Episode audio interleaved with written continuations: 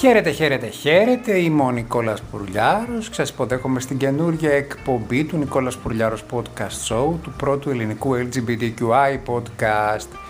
Η αλήθεια είναι ότι άργησα να επιστρέψω με καινούργιο επεισόδιο. Παρ' όλα αυτά θέλω να σας πω ένα πολύ μεγάλο ευχαριστώ γιατί και στις 8 πλατφόρμες όπου διατίθεται η εκπομπή μας υπάρχει πάρα πολύ μεγάλη ανταπόκριση από εσάς, πάμε πάρα πολύ καλά. Πάμε ντουγρού για τα... να ξεπεράσουμε τα 2.300 streams και αυτό είναι για μένα πάρα πολύ σημαντικό. Σας ευχαριστώ. Ξεκινάω απευθείας με την ειδησιογραφία μας. Νομίζω ότι πρώτο θέμα σαφώς θα είναι η απόφαση της Ellen Page να δηλώσει ξεκάθαρα τη νέα της ταυτότητα. Δεν είναι πλέον Ellen Page, είναι Elliot Page δηλώνει transgender. Και τη χειροκροτούμε για την παρησία της, για το κουράγιο της, για το θάρρο, θάρρος της, για τη δύναμη της ψυχής της. Να υπερασπιστεί τον εαυτό της στο Hollywood και να τολμήσει να είναι ο εαυτός της στην πρώτη γραμμή του ακτιβιστικού αγώνα.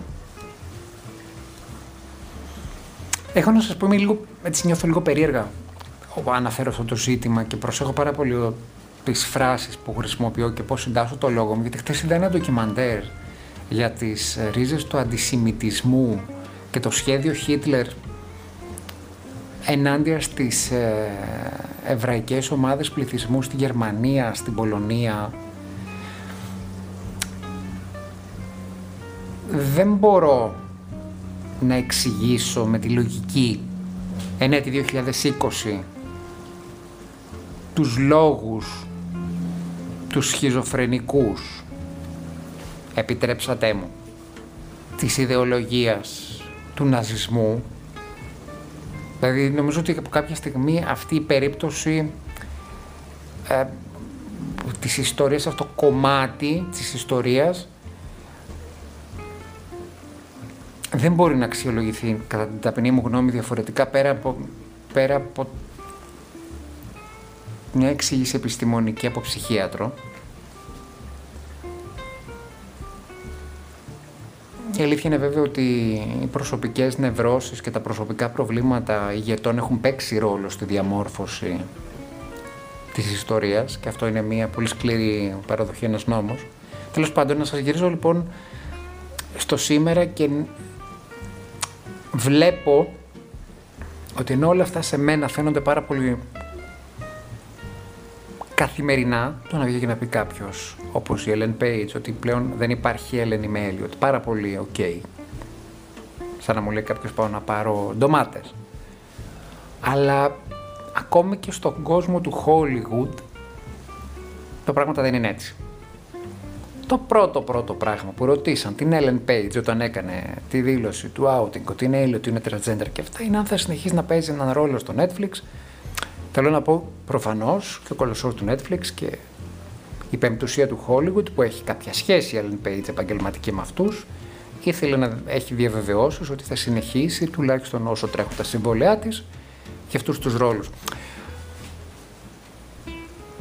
Προφανώς δεν κάνω καμία σύγκριση με την ιστορία και το παρελθόν. Απλώς πιστεύω ότι ακόμη δεν έχουμε φτάσει σε ένα σημείο που να μην, ε, να μην έχουμε στεγανά στο μυαλό μας. Θα μου πεις τι ζητάς ρε φίλε; Εδώ σε αυτή τη χώρα σχολιάζεται αν, ε, αν απλώνεις κόκκινο βρακί ας πούμε, αν φοράς κόκκινο βρακί. Ή σε σχολιάζουν και σε κρίνω από το αν είσαι αδύνατος, χοντρός, ψηλός. Ή ξέρω εγώ στην Αμερική αυτό που έγινε με τον George Floyd και το πώς ένας πρώην πρόεδρος θόπευε και ενίσχυε τα σταγονίδια της Ku Klux Klan, αναφέρομαι στον Τραμπ. Ναι, OK. Okay. Ίσως τελικά το δικό μου το μυαλό είναι πολύ προχωρημένο και να είμαι 10 χρόνια μετά, 20-30, δηλαδή που εκπλήσσομαι και από τους ψεκασμένους και από αυτούς οι οποίοι χρειάστηκε να ρωτήσουν την Ellen Page αν θα συνεχίσει το serial στο Netflix καμιά φορά και από τον ίδιο μου τον εαυτό όταν συνειδητοποιώ την ομοφοβία που έχουμε φάει. Και το, όχι μόνο την ομοφοβία, το ότι έχουμε μεγαλώσει με ε, μικρούς κοινωνικούς ρατσισμούς. Δεν ξέρω ποιος το είχε πει αυτός, αλλά τελικά είχε πει, είχε πει κάποιος δεν φοβάμαι τους προωθημένους ρα, ρατσιστές, φοβάμαι τον μικρό ρατσιστή που μπορεί να κρύβει ο καθένας μας μέσα του. Και είχε δίκιο. Είχε δίκιο.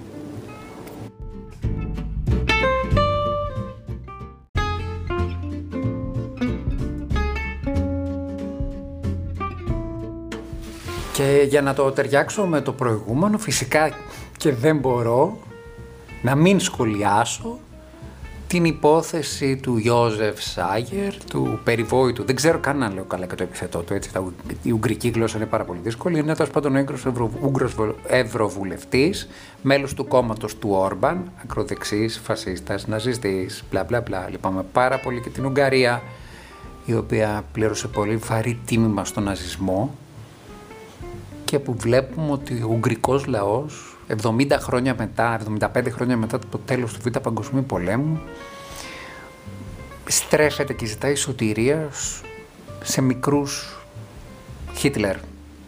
Τώρα, τέλος πω, μικρούς δεν ξέρουμε, ας ελπίσουμε ότι είναι μικροί και ότι η Ευρωπαϊκή Ένωση έχει τα μάτια και τα αυτιά ανοιχτά έτσι ώστε να ευνουχίσει και να αποκεφαλίσει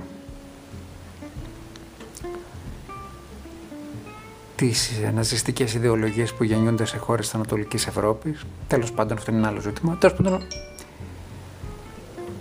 ο Σλάγερ για όσους δεν ξέρουν είναι ένας σύγκρος ευρωβουλευτής, μέλος ακροδεξιού κόμματος, μέλος και υποστηρικτής ακροδεξιάς κυβέρνησης, ενώ ιδεολογικά, που συνελήφθη στις Βρυξέλλες σε εποχή lockdown λόγω COVID-19 σε σεξ πάρτι με γυμνούς και σεξι άντρες, σε ένα ε, διαμέρισμα στο κέντρο των Βρυξέλλων, δεν ήταν κλαμπ. Εντυπωσιακό, όχι το γεγονός αυτό καθεαυτό, αλλά το γεγονός ότι δεν κόλωσε η βελγική αστυνομία, τον συνέλαβε, είχε και ναρκωτικά, τραγωδία, θα πρέπει να ντρέπεται. Για το ποινικό μέρος. Από την άλλη αυτή η ιστορία αποδεικνύει κάτι. Ότι υπάρχουν πάρα πολλοί ακροδεξιοί οι οποίοι είναι ομοφοβικοί γιατί έχουν καταπιεί φοβερή ομοφοβία και γιατί θέλουν οι ίδιοι να κρύψουν τη δική τους ομοφιλοφιλία.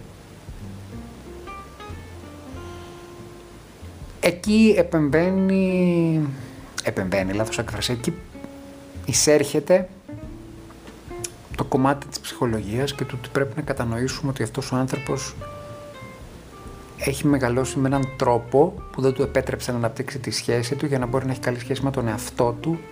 Δεν του, δεν του επέτρεψε την μόρφωσή του, την ευρεία και πλατιά μόρφωσή του. Δεν είναι ελεύθερο πνεύμα και δεν μπορεί να αποδεχθεί και να αγαπήσει τον εαυτό του που είναι ένας μαφλόβιλος άντρας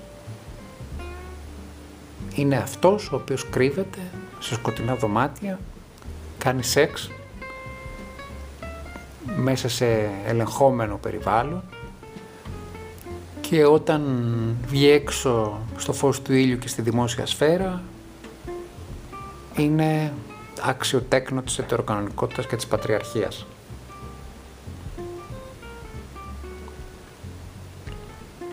Και δυστυχώς περνάει και στο άλλο άκρο και γίνεται ακροδεξιός. Και έχω να σας πω ότι διάβασα ένα άρθρο ενός νεαρού Ιταλού, ο οποίος έλεγε ότι επειδή μισούσε την ομοφιλόφιλη ερωτική ταυτότητα, μπήκε σε μια ομάδα ακροδεξιών πολιτικών.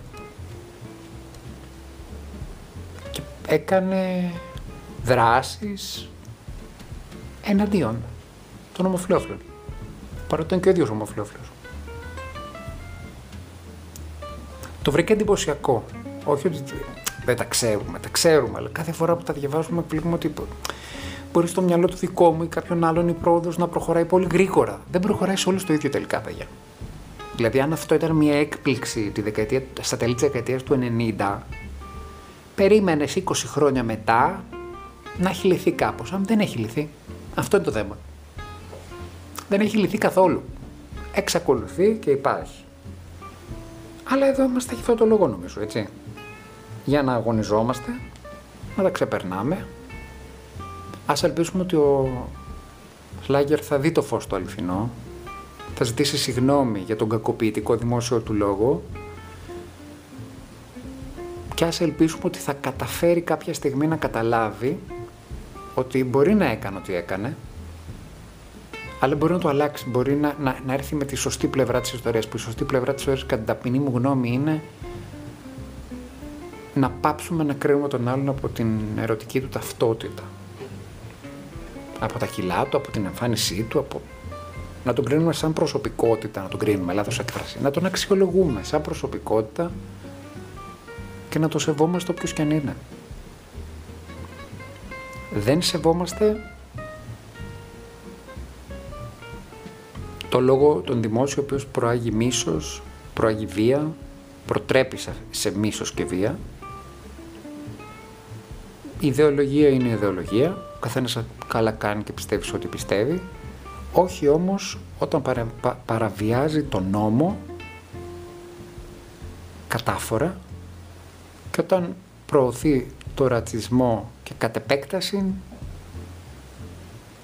παράνομες πράξεις. Ο κακοποιητικός λόγος, η στοχοποίησης των ομοφιλόφιλων, της ΛΟΑΤΚΙ κοινότητας, δεν είναι απλώς ένα μανιφέστο που μπορεί να βγάλει κάποιος παράλογος. Αυτό μπορεί να οδηγήσει αύριο σε μια βίαιη ή άνομη πράξη από κάποιον ο οποίος θα τον ακούσει και δεν έχει τα κριτήρια για να κρίνει. Οπότε λοιπόν προσέχουν όλοι, να προσέχουν όλοι τι λένε και θα θέλετε να το κλείσω λίγο χιουμοριστικά με τον διοργανωτή του sex party στο, στις Βρυξέλλες ο οποίος είπε εντάξει δεν κάναμε και τίποτα κακό, μαζευτήκαμε σε ένα διαμέρισμα, πίναμε καφέ ε, και κάποιοι κάνανε σεξ μεταξύ τους, κλασικά πράγματα. Αυτό είναι λίγο αυτοκριτικό για μας, τη ΛΟΑΤΚΙ κοινότητα.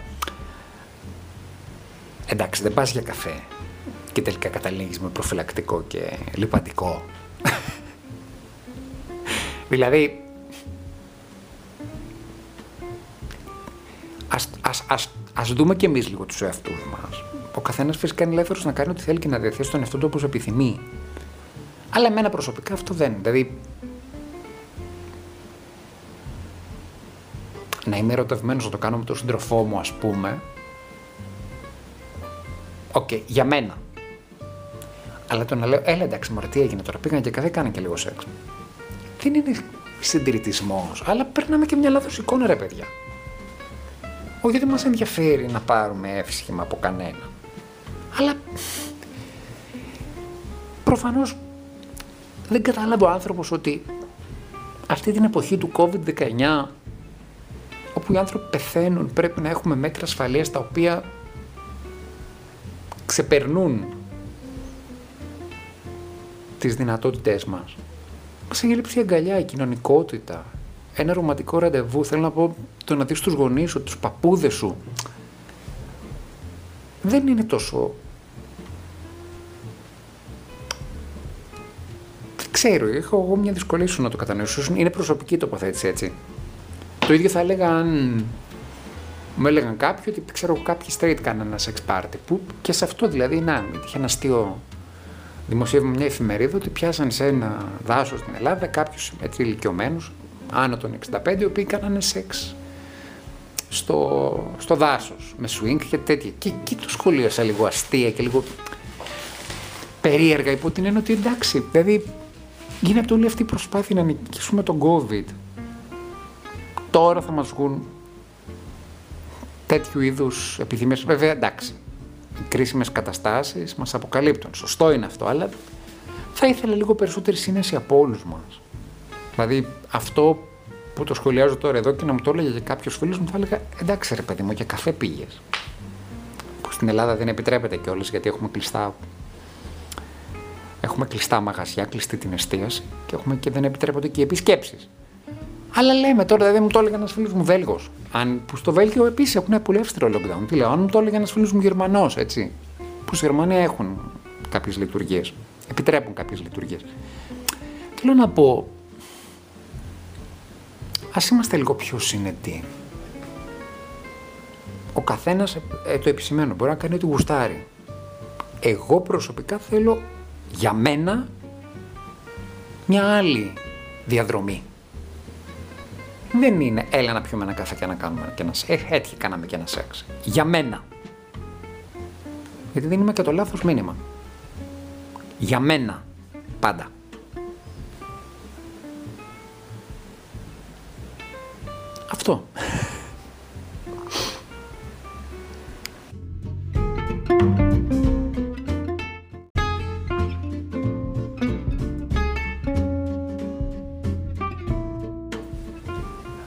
Νομίζω ότι μακρηγόρησα στα δύο προηγούμενα όν, οπότε θα σας ε, αποχαιρετήσω με ένα πολύ σύντομο τρίτο όν με την πρότασή μου για λογοτεχνία. Χριστούγεννα έρχονται.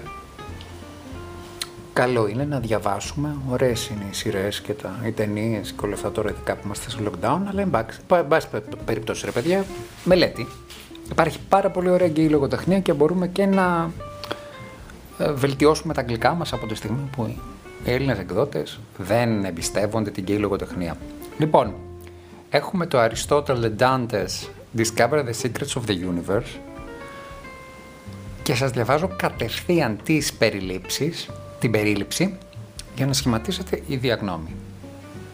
Ο Αριστότελ είναι ένας συνηθισμένος έφηβος που ζει σε δύσκολη οικονομική κατάσταση μαζί με την οικογένειά του, προσπαθώντας να αντιμετωπίσει τα προσωπικά του προβλήματα αλλά και την, τον, την ε, εικόνα του αδελφού του που ζει, που βρίσκεται στη φυλακή, θα δει τη ζωή να του χαμογελάει και να αλλάζει με ένα περίεργο τρόπο μέσα από τη φιλία που θα αναπτύξει με ένα νέο άνθρωπο που γνωρίζει, τον Ντάντε. Και μέσα από αυτή τη φιλία θα ανακαλύψουν τους εαυτούς τους, θα ανακαλύψουν μερικές μεγάλες αλήθειες και θα ανακαλύψουν και πραγματικά ποιοι θέλουν να είναι. Είναι ένα βιβλίο εφηβικής αυτογνωσίας. Θα το τολμούσα να πω. Σας το συνιστώ. Και κάπου εδώ πρέπει να σας αποχαιρετήσω, να σας πω ένα πολύ μεγάλο ευχαριστώ που μας ακούτε σε 8 πλατφόρμες. Δεν τις επαναλαμβάνω πια, νομίζω ότι όσοι θέλετε να μας βρείτε ξέρετε που να μας βρείτε. Να σας πω ότι είμαι ο Νικόλας Πουρλιάρος, ότι αυτό είναι το Νικόλας Πουρλιάρος Podcast Show, το πρώτο ελληνικό LGBTQI podcast.